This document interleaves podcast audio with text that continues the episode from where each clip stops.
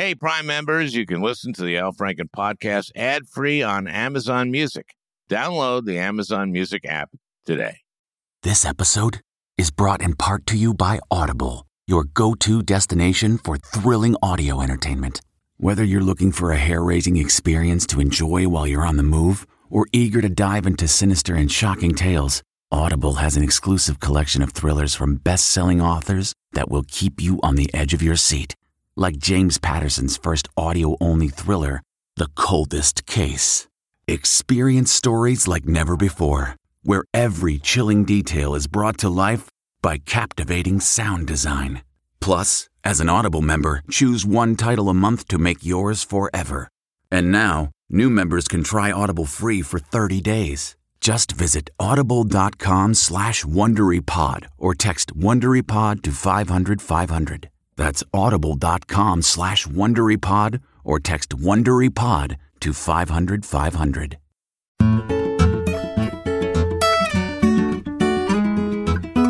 Hey, everybody. Uh, I've got an important one today, you know, for once.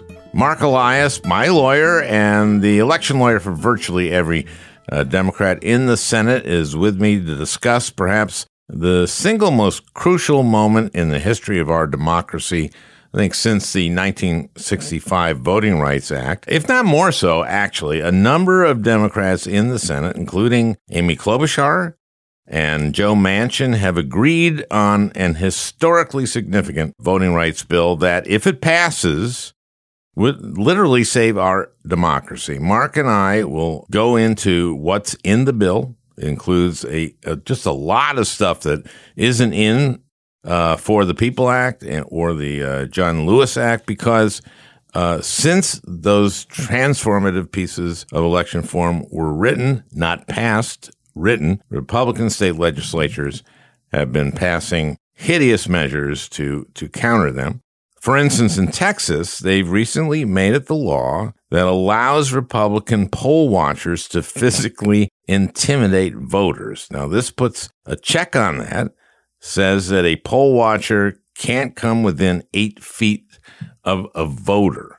That's amazing, isn't it, that you have to legislate that? But anyway, there's all kinds of responses to Republicans' responses to the election reform bills that we had written. In a way, you could say we flushed them out. They responded to to the bills we wrote and said, oh, we'll do something. I will allow poll watchers to get within three inches of a voter and breathe on them. If COVID's still happening, that'll be really effective. Thing is, we, we either pass this new voting rights bill or we don't. Uh, Mitch McConnell has let it be known that the bill uh, will not get one single Republican vote. Not one. But if we don't pass this Freedom to Vote Act, it will mean, I believe, and I, I don't know how you escape this conclusion, that our entire democracy will fall. It's, it's that serious. If you know me and Mark, then you know we really enjoy these conversations, and I, I hope you will too, but this one is unbelievably important. We live in a very hinky time. The disinformation universe continues to expand online, on Fox, on talk radio. Uh, two-thirds of Republicans now think that Joe Biden stole the election from Trump, even while there are just daily revelations that Trump's legal team was well aware that the cases that they were presenting were just made up out of whole cloth. A majority of Republicans believe that the people who stormed the Capitol weren't Trump supporters, but Antifa and Black Lives Matter guys. The Black Lives Matter folks just evidently did a hell of a job of disguising their race when they were storming the Capitol. It seems to me that the black folks who fought that day for freedom and democracy were cops, and God bless them. And of course, we're we're seeing how easily stupidity can lead to tragic outcomes in so many of these deeply red states, with COVID completely out of control. It's all so stupid. It's all so stupid, really. And these people are are, many of them are spreading this crap for profit to get hits on their social media. And they could, they just could care less that they are literally killing people. So a pretty dark time, perfect time to be on tour with a comedy show. But I'm a satirist, not a clown. Hope you check out my appearance dates. I'm coming to Milwaukee and Minneapolis this coming weekend, and then to Dallas and Atlanta the following weekend. Hope to see you along the way. You can check out the tour schedule at al franken dot com. So let's go now to Marc Elias. As we come up, we're talking about the revelation this past week that the Trump team knew that the information they were presenting in court about the Dominion voting machines and the Smartmatic software company, which the Trump people had claimed had deliberately manufactured votes for Biden. They knew that there was no truth to that at all, and yet argued it in court. So we'll pick up with that, and you'll enjoy this one and get a lot out of it, you know, for a change. The best way to learn a language? Immersion. Living where the language is spoken and using it every day. But if that's not in the cards this year, you can still learn a language the second best way, and that's with Babbel. Babbel's quick ten-minute lessons are handcrafted by over two hundred language experts to help you start speaking a new language in as little as three weeks. Babbel's convenient courses have helped me learn real-life conversation in German. For example, let's say you wanted to order soup with your dinner. Die Suppe würde mir auch gefallen. That means the soup. that means that means I would also like the soup. And that way, I get soup with dinner.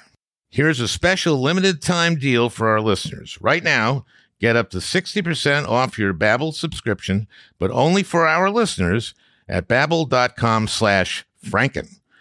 Get up to sixty percent off at babbel.com slash franken, spelled B A B B E L dot com slash franken.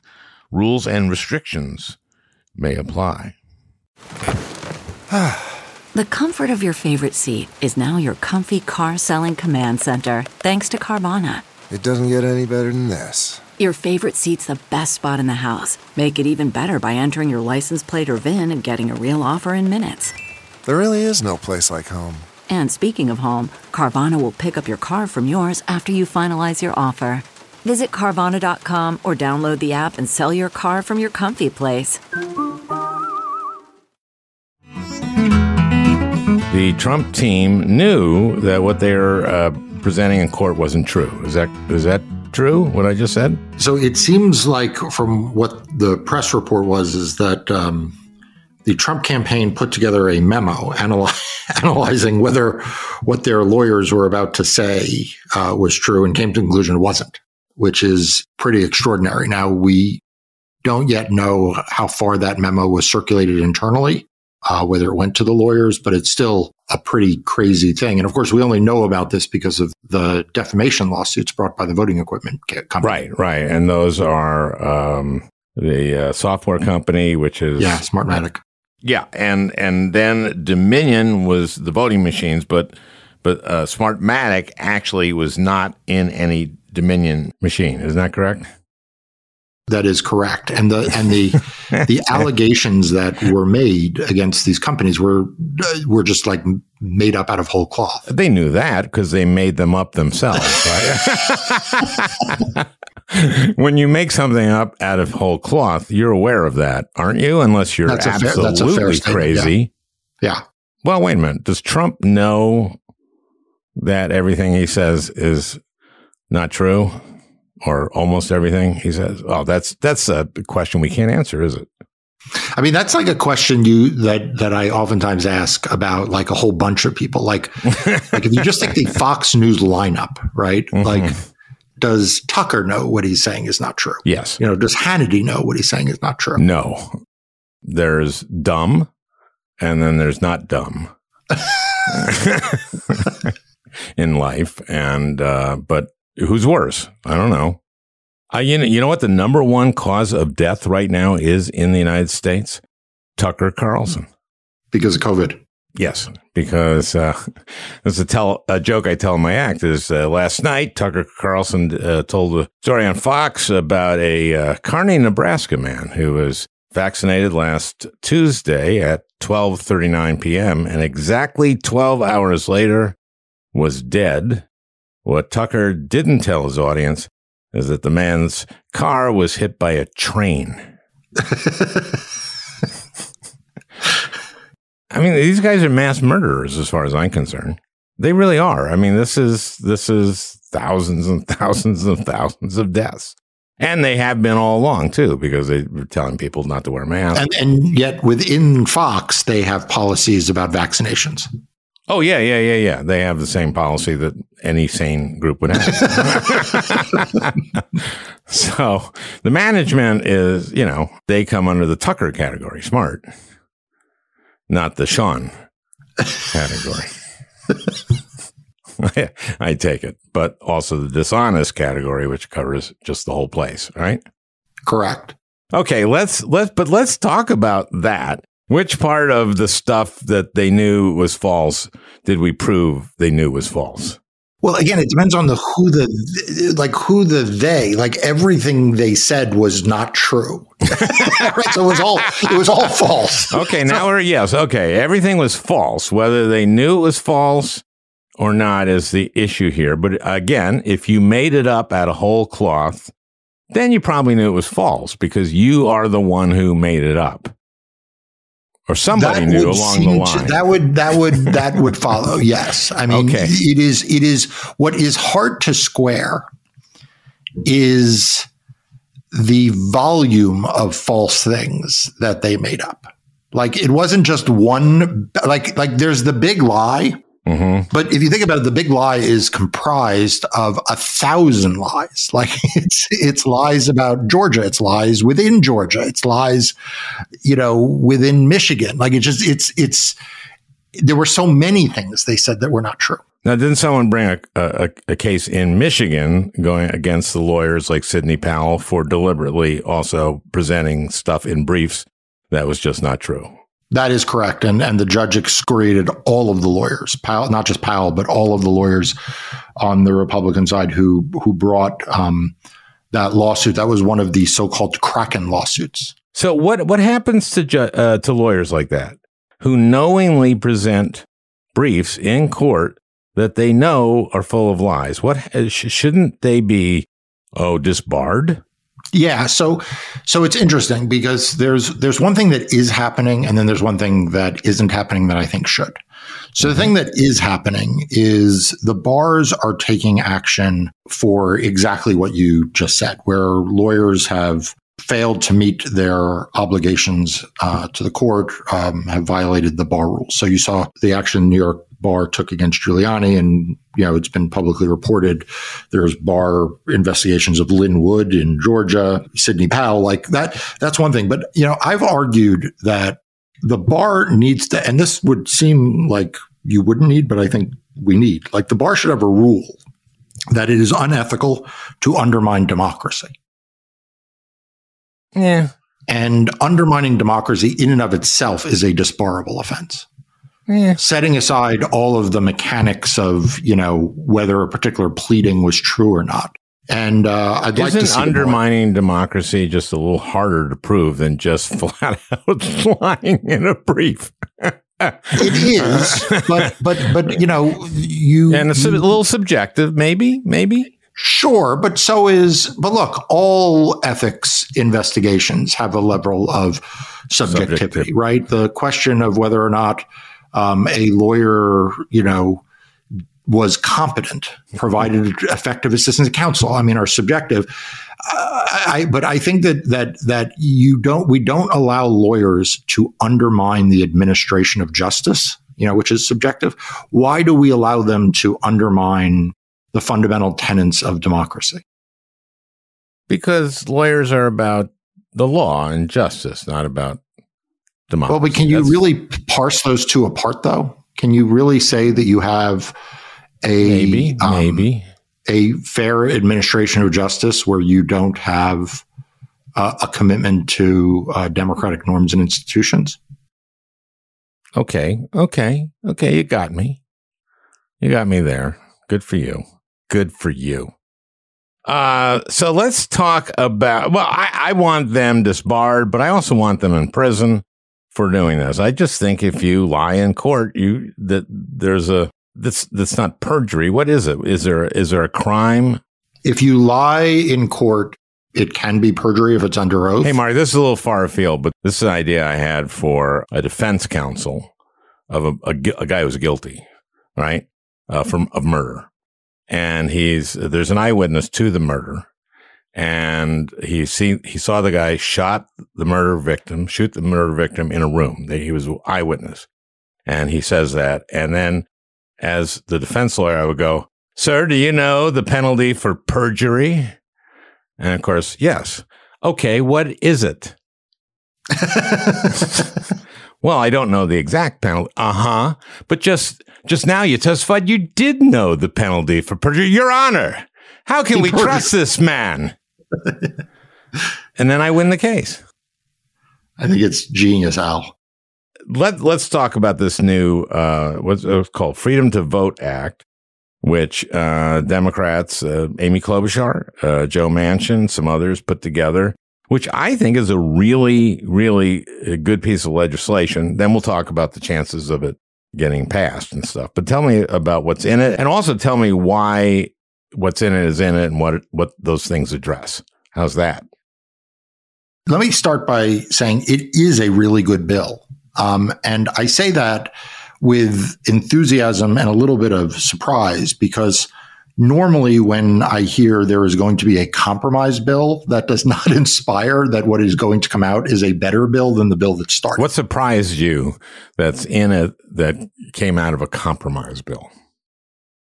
Say that again. What surprises you that's in it that came out of a compromise? Yeah, so I'll give you, like I'll give you an example. So, mm-hmm. you know, the the that's what the I was bill, asking for, Mark. The the bill.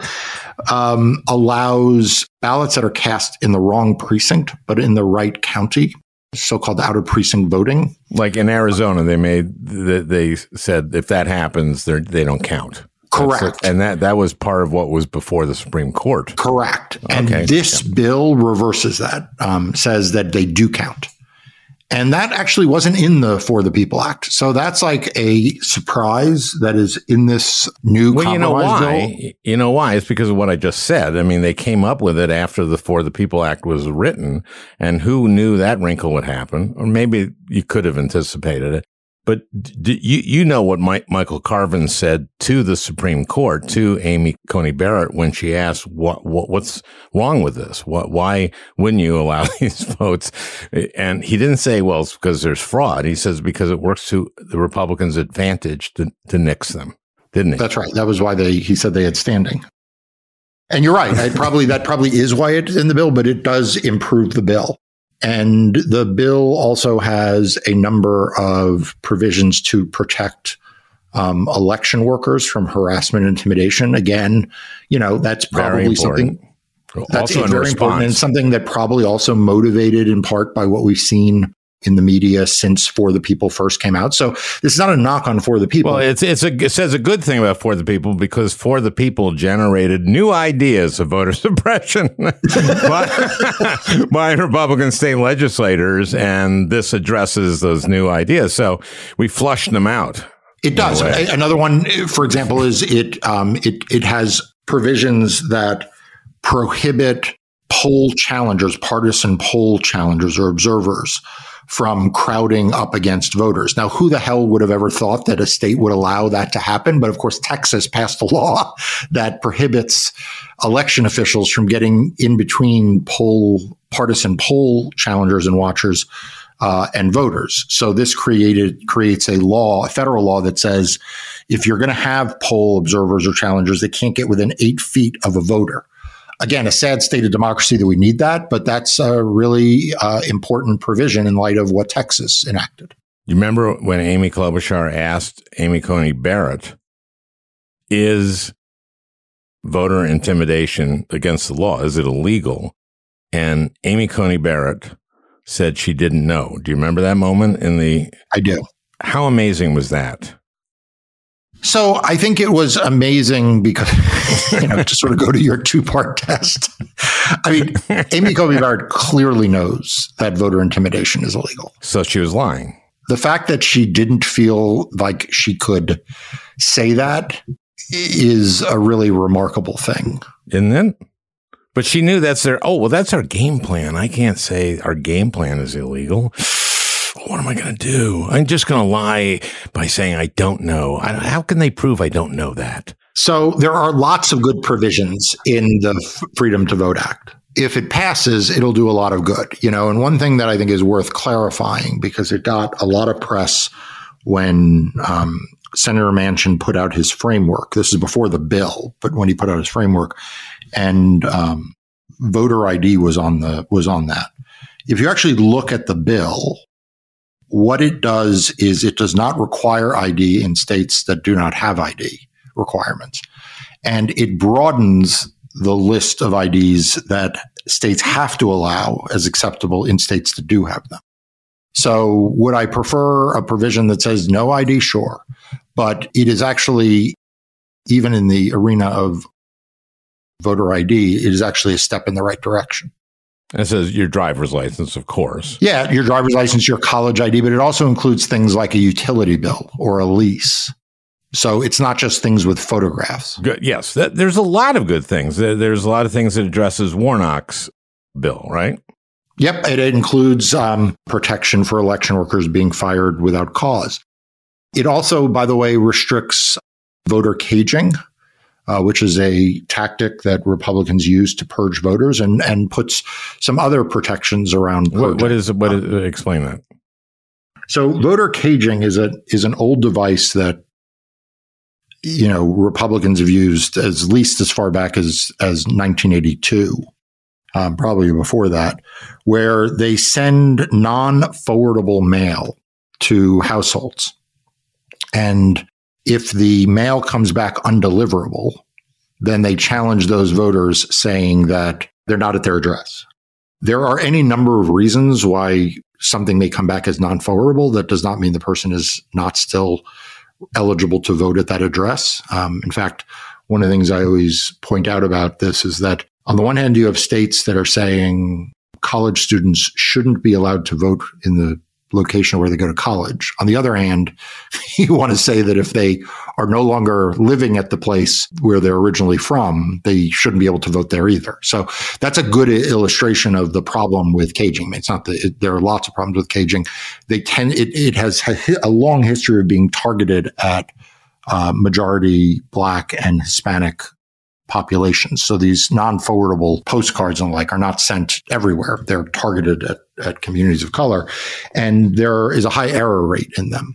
Many states have have essentially abolished the use of this, but it's good to see a federal law that prohibits it. And also, didn't Warnock have some provisions in his package that was about state legislatures actually overturning the results of like a Raffensperger, like a State Secretary. Yeah, state. I, yeah. It it it it has. Um, what I don't remember though is whether that whether those provisions were new or those were in For the People. I mean, there's lots of other provisions in it involving same day registration and increased registration, protecting vote by mail, expanding vote by mail opportunities, early mandating um, uh, early voting opportunities. So there's lots of other provisions in the law that are really worthy. Yeah, but I think what I was talking about was one of, again, one of those things that we kind of flushed out by them going like, hmm, let's come up with something new, because that's what they really were trying to do.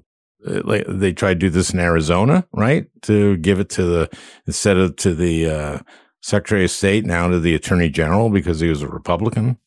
Yep. I mean, that that's really, really underhanded and fishy. And I think and this addresses it. And I think Warnock addresses and adopted what Warnock did. Yeah. That's my understanding. So it's a good bill. I hope it passes. I, I don't share the optimism of some that it will achieve a wave of bipartisanship around voting rights. I think Democrats are going to have to go this alone. But I think that history will remember them as the heroes if they go it alone. And by going it alone, you mean carving it out so that you can pass it with just fifty? I think it needs to be able to be passed with just fifty. I am, I am. I know you have a, a very compelling, a very interesting and insightful way of dealing with the filibuster that would solve this. There are other proposals around reformation of the filibuster. I'm kind of agnostic on the means. Well, this is such an existential issue. Yeah, which is our democracy, as you were kind of pointing out earlier. The question is, do you get Manchin to do that? Do you get Sinema to do that? Maybe some other people who have been maybe, you know, less vocal on this, but you'd have to get all fifty to say, yeah, let's do that, right? Yeah, because I don't think you'll get a single Republican. I don't think so either. Has has McConnell said that, by the way? Has McConnell said, you're not going to get one Republican vote on this? Has he said that? I think he has. Uh, he has. Yeah. He has. You know, I, I, I find this an amazing statistic or um, fact. Both For the People and the um, John Lewis Voting Rights Advancement Act passed out of the House. Between those two bills, they got no Republican votes. None. Zero. Mm-hmm. Adam Kinzinger didn't vote for them. None of the none of the so-called moderates voted for even the John Lewis bill. Remember, the John Lewis Voting Rights Restoration Act is a successor to a bill that passed ninety-eight zero in two thousand six. There are seven Republicans in Congress today who have a failing grade from the N R A, which means it is easier to cross the N R A in today's Republican Party than it is to support voting rights. Well, uh, the N R A has lost a little clout, evidently. Yeah. What other public policy issue attracts zero votes from Republicans? I can't think of one. Wow. Okay. Voting rights. That's it. That's, that's a good argument for the carve out. Correct. Yeah. So there you go. Very good. That's thinking. Okay. Well, uh, we'll see, won't we? I, I, I, I agree with you that it's either, you know, do it with fifty votes, and that means getting Manchin on that and getting Sinema and maybe a couple others who are, you know, loath to, to, to do that. But that's a lot simpler than doing what the idea that Norm and I have, which is a talking filibuster where forty-one of them have to stay on the floor, which would be fun to see, actually, to see Chuck Grassley have to try to stay up. I just have to say the thing that has radicalized me on the filibuster more than anything else, which is something I didn't know. I'm somewhat embarrassed to say I went this long in practicing law and being around the Senate. They are able to filibuster the motion to proceed to debate. In other words, I thought they could filibuster the passage of the bill. They can actually filibuster even beginning to talk about the bill. They did that. Right? Yeah. Already on on uh, the first voting rights. But what's the rationale to that? Like, no, it is amazing, isn't it? Like, why won't they even just debate the bill? Yeah, I, I thought see filibuster when during Strom Thurmond's time, during the segregationist time, was just you get up and you debate. You know, you get up and you give a long speech, and this this is what our talking filibuster thing would do: it'd be give them a chance to debate with us on the merits of the this stuff. And I think that's a winner for us. You know, people say to me, well, they'd stay there for days and weeks. No, they wouldn't. I know these people. They they wouldn't last more than a day. They're not going to do that. They're just not going to do that. You don't think like Ted Cruz and... Uh... I don't even think Ted Cruz would go more than a couple days. But I mean, okay, so Ted Cruz does it, but they don't get forty-one to do that. They just don't. They don't get Inhofe. They don't get McConnell. McConnell, I'm, I'm not going to stay here. You know, well, you know, let people, I don't know, hell, let them vote and we'll lose. But I'm I'm going to get to my sleep. Yeah. They, people, these old people get cranky. I've seen them. Dianne Feinstein used to, we, we used to want to say, like, let's stay on the floor and make them, you know. She goes, no. They won't stay there. But anyway, uh, hopefully. You don't think Senator Grassley would would uh, would hold the floor? Oh, well, no, I can, I could do it maybe for an hour. But then, you know, I've got to, I got to get my sleep, and I got to go. I jog every morning, you know. I go running. It's the slowest jog you've ever seen, but I do it. Anyway, okay, I can do every one of my colleagues. I can even, no, I, I can't. Do you do, do you do any Democrats? I, well, yeah, I do. This country is run by the millionaires and the billionaires. Okay, that's easy, though. It is, really. How about uh, can you? How about Sherrod Brown? Well, Sherrod is, is kind of in here, isn't he? That's good. That's good. Yeah. In, in Zanesville. You know, he does, he gets on the floor and talks about the people, you know, in Zanesville, Dayton. You know, he always talks about Ohio cities. Okay, don't ask me anymore. So, uh, so this is a good act, and uh, yeah, and I think an achievement that they got Manchin to sign on. You get Manchin to sign on, you you get Sinema, I think. So the, I think we have the fifty little sign on. It's just it, it's just exactly what we're talking about. How you get this done, right? That's it. That's exactly right. And um, and and it's the difference. It's night and day in terms of our democracy. You know, right now, you know, I'm in court in thirteen states, twenty-seven lawsuits involving voting elections. And, you know, we're going to win a bunch of those cases. But every day it's like showing up with like a butter knife. It's not even a knife. It's not even showing up with a knife to a gunfight. It's like, you know, the, we, we are fighting everything with every tool we have available, but it's, but it's hard. And what this law would do is, is turn the tables and really tell states, these are things you owe voters. These are the way you're going to effectuate voting rights for your citizens. And you can provide more than that, but you can't provide less.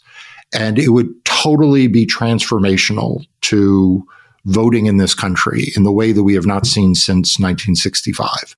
And without that, you know, we'll keep fighting. We're going to keep fighting, you know, to the bitter end. But it, this is a this is a, a a really big opportunity for Democrats to do something transformational for American democracy.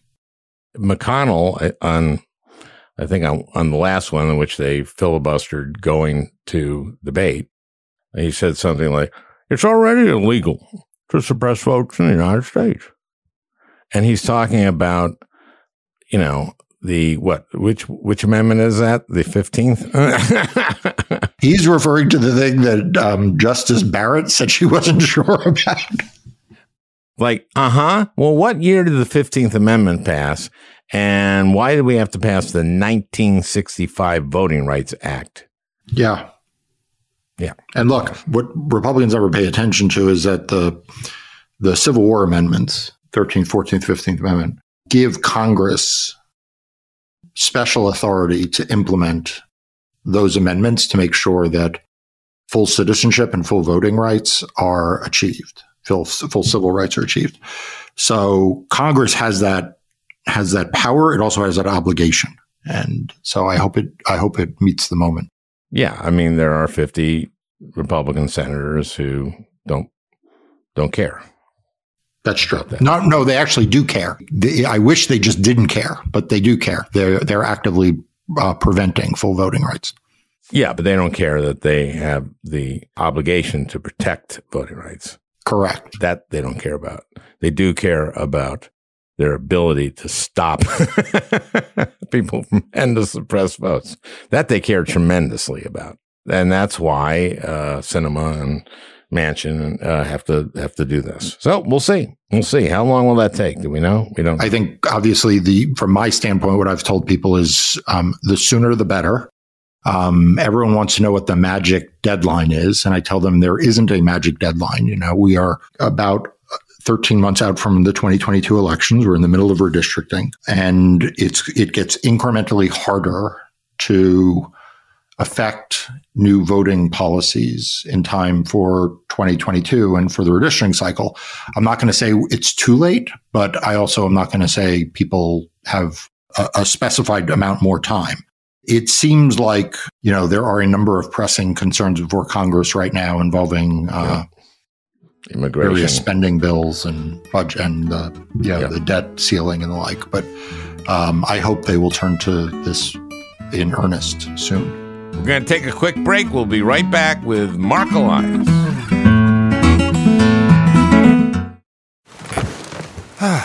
The comfort of your favorite seat is now your comfy car selling command center, thanks to Carvana. It doesn't get any better than this. Your favorite seat's the best spot in the house. Make it even better by entering your license plate or V I N and getting a real offer in minutes. There really is no place like home. And speaking of home, Carvana will pick up your car from yours after you finalize your offer. Visit Carvana dot com or download the app and sell your car from your comfy place. What makes a life a good one? Is it the adventure you have? Or the friends you find along the way? Maybe it's pursuing your passion while striving to protect, defend, and save what you believe in every single day. So what makes a life a good one? In the Coast Guard, we think it's all of the above and more. But you'll have to find out for yourself. Visit go coast guard dot com to learn more.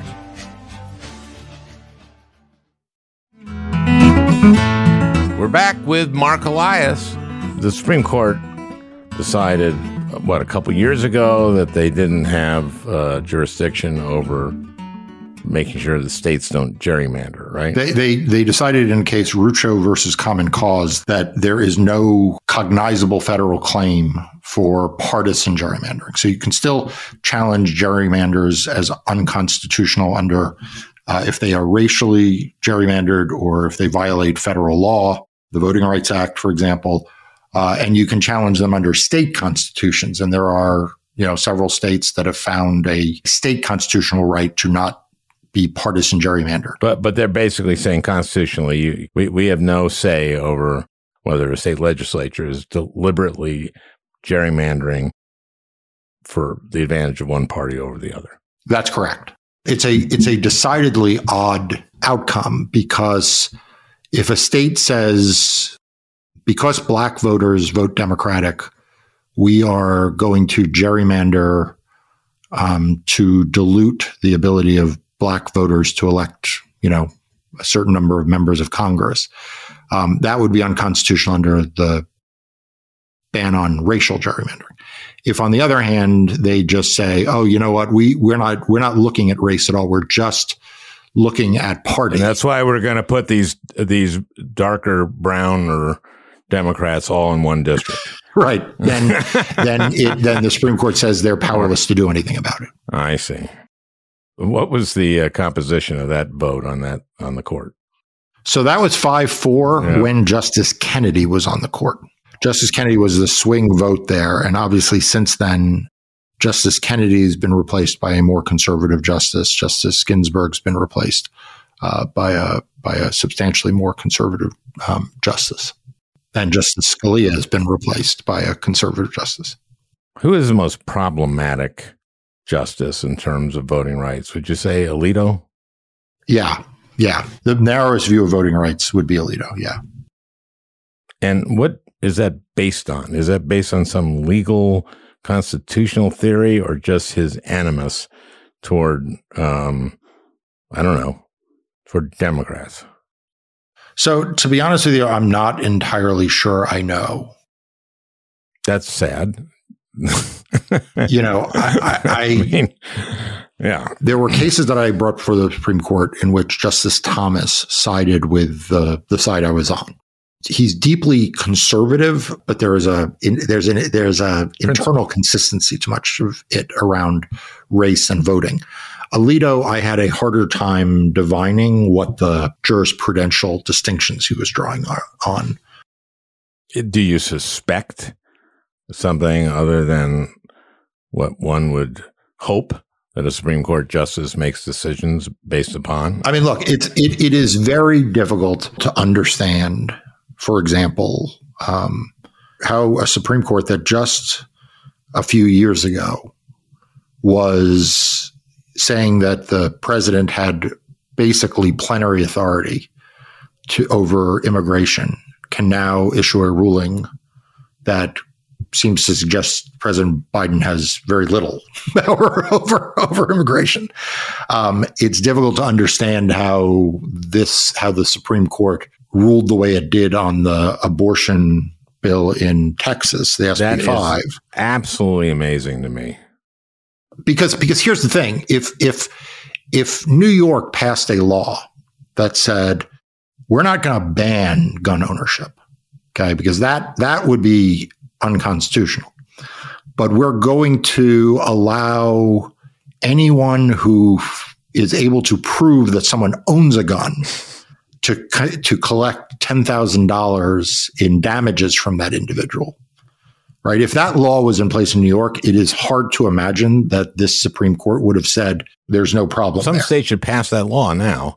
So they have to they have to go, no, there's a difference. Yeah. I mean, this is absolutely ridiculous.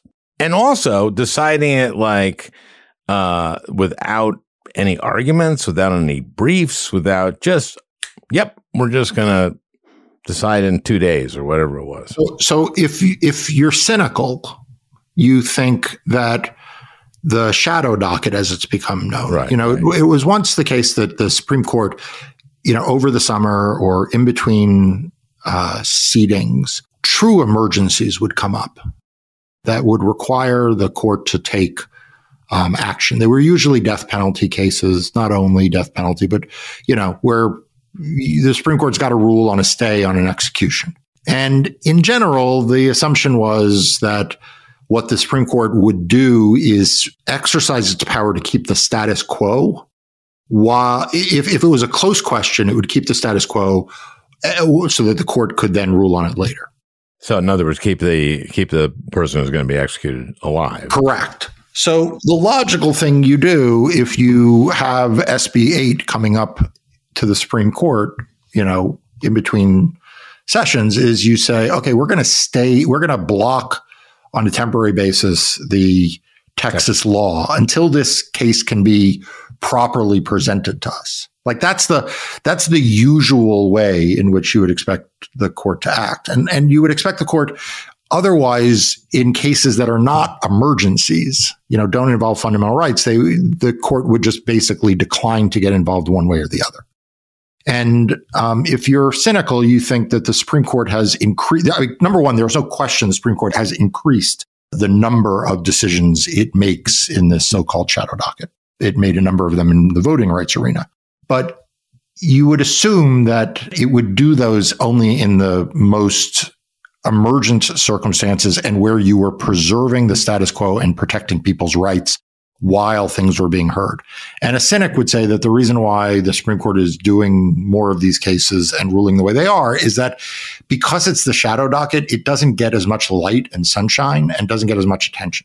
So it's able, the court is able to do significant damage to civil rights and civil liberties without there being the kind of full-scale reporting that there is when the court hears oral argument and decides a major case. You know, I, I, I don't consider myself a cynic.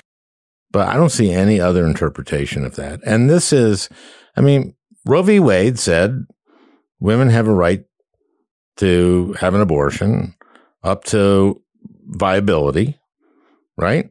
Yeah. And uh, this is completely contradictory to that. So they're actually undoing precedent to allow using the shadow docket, uh, docket with no arguments. Nothing public, no uh, oral arguments, no briefs, nothing. That, to me, is is obscene. Yeah. It was not that long ago that the Supreme Court would regularly chastise lower courts for anticipating Supreme Court reversals. So the way the law, the way it's supposed to work is that if Roe versus Wade or, you know, Planned Parenthood versus Casey, which is the, you know, the early nineties reformulation of the Roe test. If those remain on the books as good law by the Supreme Court, which they do, right? They, that is the current law on reproductive rights as the U S Supreme Court has ruled in its latest decisions. It has been for, you know, generate, you know, for, for more than one hundred years, the Supreme Court's position has been that a lower court is not allowed to anticipate that the Supreme Court may reverse or otherwise modify that decision, that the lower courts are bound by that decision. And until there is a formal reversal, the lower courts need to abide by it. And what's really extraordinary in the... Stare decisis. Yeah, that's right. And, and what's really extraordinary is that the Supreme Court allowed essentially the lower courts to disrespect existing Supreme Court precedent in anticipation that the Supreme Court will overturn that precedent. And that becomes a dangerous thing if you start to let that happen, because that allows conservative courts to anticipate the overturning of a lot of cases that are not overturned, that are still that are still existing law. How quickly can the Supreme Court reverse something? Let's say the circuit court reverses something that is is uh, a constitutional law, right? Or yep. a decision, it reverses a decision. How quickly can the Supreme Court go beat it down and go, no? I mean, you know, it depends on the circumstance, but a matter of days, weeks at the most. Okay. Hours in the case of death penalty cases, you know. That's what the Supreme Court so-called shadow docket historically was about, is that if you got a state of Texas that got out oh, over its skis. So someone brings the case before the shadow docket. Yeah. And the That's idea right. was, okay. you know, like the way this is supposed to work is, you know, there's a Mississippi case that's going, that's going to be argued before the court on Roe versus Wade. So it's a direct challenge to Roe versus Wade. And the the the way this is supposed to work is that until the U S Supreme Court issues a decision in that case, okay, until literally the opinion comes down and, you know, and it is what it is, the law of the land remains what it is today. Like, you know, there's the Supreme Court hasn't hasn't ruled on that case. And so what's happening is conservative judges in lower courts are anticipating what the Supreme Court will do. Well, the Supreme Court should be telling those lower courts in no uncertain terms, you don't get to anticipate. Until we tell you the law is different, you are bound by the existing law. But the opposite happened here, which is that the circuit court here reversed some judge's decision, like a, a district court judge, and then, and instead of saying no to that circuit court in Texas, the fifth, I guess, yep. they said, okay, you're right. Right. And did it, did it through the, the shadow docket. Right. And that's, that's not, in my view, an appropriate use of how the court should operate. So aside from the Freedom to Vote Act, which uh, we kind of is like sort of the black and white piece in all of this in terms of voting rights right now, Uh, what else is on your mind and going forward in voting rights? So a few things. Um, the first is, you know, the companion bill or the other bill that's moving through Congress, which has gotten less public attention because it moved later, is the John Lewis Voting Rights Advancement Act, which is essentially the restoration of the Voting Rights Act after the Supreme Court's disastrous after decision Shelby. in Shelby County. Um, it would reinstate preclearance uh, into the voting system to protect minority voting rights uh, and would make other restorations based on the Supreme Court's decision in Brnovich, or Brnovich, rather. And so that's a very important bill. And what's really striking about how that bill is progressing is that in nineteen eighty-two, Ronald Reagan signed uh, a reauthorization of the Voting Rights Act. Right. Um, and called it the crown jewel of American democracy. In two thousand six, George W. Bush signed a reauthorization of the Voting Rights Act. And the push for that passage of that Voting Rights Act was led by the business community. The Business Roundtable, Walmart Corporation, led the led the charge for pushing Congress to reauthorize the Voting Rights Act. And it garnered ninety-eight votes in the U S Senate with no no votes.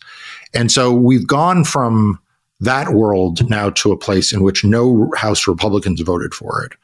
There's some talk that maybe Lisa Murkowski will vote for it in the Senate. She said something about teaming up with Manchin on it, didn't she, early on? Yes. Yeah. Yeah. But, but again, that's, you know, as you recall, it wasn't that long ago that Senator Scott was teaming up with Cory Booker on criminal justice reform. So we'll see whether or not she ultimately, whether Lisa Murkowski ultimately does vote for it or not.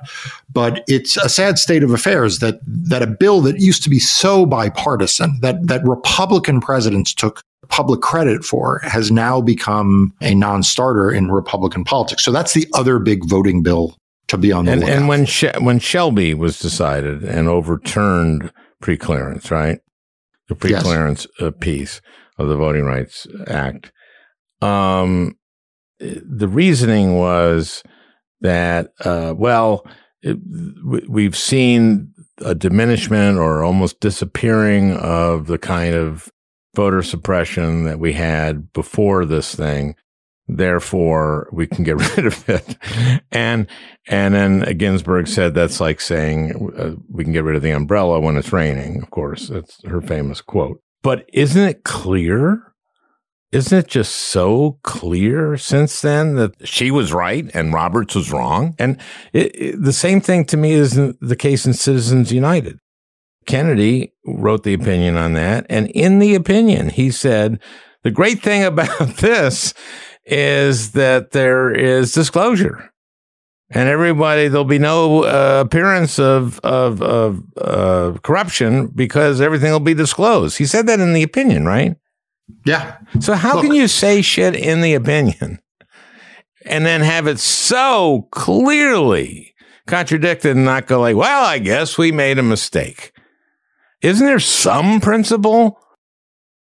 Look, I mean, what, what Chief Justice Roberts said in Shelby County was things have changed dramatically. That's that's his uh, talking about voting rights in the South. Okay, he said things have changed dramatically because of preclearance. And what idiot. we've seen now since Shelby County is things have actually changed back. um, you know, uh, we've seen state after state, with the exception of Virginia, which is you know now actually a, a shining star of voting rights. Uh, under Democratic control, but with the exception of Virginia, the the old South, uh, where most of the, the Voting Rights Act was covered, is now mired in more and more voter suppression laws and more and more efforts. Here's my question. So Chief Justice Roberts shows up at some forum where, you know, and with us is speaking our honored guest, uh, Chief Justice John Roberts, and he's going to be opening himself to questions. Aren't there things like that? And then doesn't somebody go like, you said things have changed, but they change back because of your decision. Look, you know this from, from your time as senator. There are speaking engagements you go to that are like town halls where it's like free free form. And then there are speaking engagements you go to that are pretty highly structured in who the yeah, audience is. Yeah, I, I don't think Supreme Court justices go to a lot of town halls. I know, yeah. It's not town halls, but aren't there just... thing where eminent scholars are there, and or does he just go to Federalist Society events? I mean, aren't aren't there things where he goes where there are? I think that most justices speak in fairly um, controlled settings, you know, ex- unless they're writing books and you know or doing the talk show circuit. Yeah. Um, I saw that uh, Justice uh, Comey Barrett, uh, you know, spoke recently at the McConnell Institute, and uh, yeah, that seems uh, pretty open. Yeah, in Kentucky. Now watch out, as your as your uh, public affairs advisor, uh, Judge Connie Barrett. The McConnell Center audience is pretty going to be pretty tricky. There's going to be a pretty hostile crowd there. She she, um, as you know um, from the public press coverage, she lamented the fact that people think that there is partisan political agendas on the court, and I. Th- Obviously, yeah. The place to roll out that concern would be the McConnell Center. yeah, yeah. A- anything else you uh, you want to uh, deal with? Anything else? Yeah. You- so the la- the you know the other thing that's going on right now is obviously we are seeing a wave of voter suppression in state legislatures. We're challenging those in court, and that's important. But the other thing is we're now starting to see the states really dig into the redistricting process. And people don't realize that this this will set the the the course of American politics in state legislatures and in the U S House for the next decade. Um, and so without Freedom to Vote Act or the John Lewis Voting Rights Advancement Act, we're going to see these states draw districts and Republicans engage in gerrymandering in a way that's really problematic. And that is happening now. I mean, we are we are seeing those the product of those maps um, or the product of the lack of standards in those maps every day. You know, Indiana's released a draft map, uh, and we're going to see lots more states now start to release their draft maps. So it's um, so it's really important that um, we not lose a ten-year cycle of redistricting to inaction. And what is the timeline on that? I mean, you talked a little bit about this, is that uh, as time goes by, this gets harder and harder in a way. Are these state lines going to be set uh, before the uh, the Freedom to Vote Act is passed? Or given, let's say, the most optimistic uh, view, uh, thing happens here, and we use the we do it with fifty or fifty-one rather. Can they reverse state lines that have been created? So we certainly will try, and we have good arguments um, based on the way the bill is now drafted, which talks about um, states are are not allowed to hold elections using lines that were not drawn in compliance with Freedom to Vote Act. Um, so that's a good legal argument. It's one we're going to deploy um, and deploy aggressively. But the fear is that you get to a point where elections need to start to move forward. Candidates need to start to qualify, you know, candidates need to file for primaries. And at some point, courts start to become more reluctant mm-hmm. to meddle with drawing new maps. Now, we're not at that point yet. Um, I think it's still, there's still time for Congress to pass the law and for us to meaningfully impact the twenty twenty-one round of redistricting. But, but there's a clock uh, running. But there's a saying. clock running. Yeah, all the more reason to to address this sooner rather than later. And yeah, yeah. You know, and they, there's a lot of stuff on their plate, as you were saying. Well, I, I hope you enjoyed uh, listening. That beautiful music is by Leo Kottke, the great Leo Kottke. I want to thank Peter Ogburn for producing this podcast. We'll talk again next week.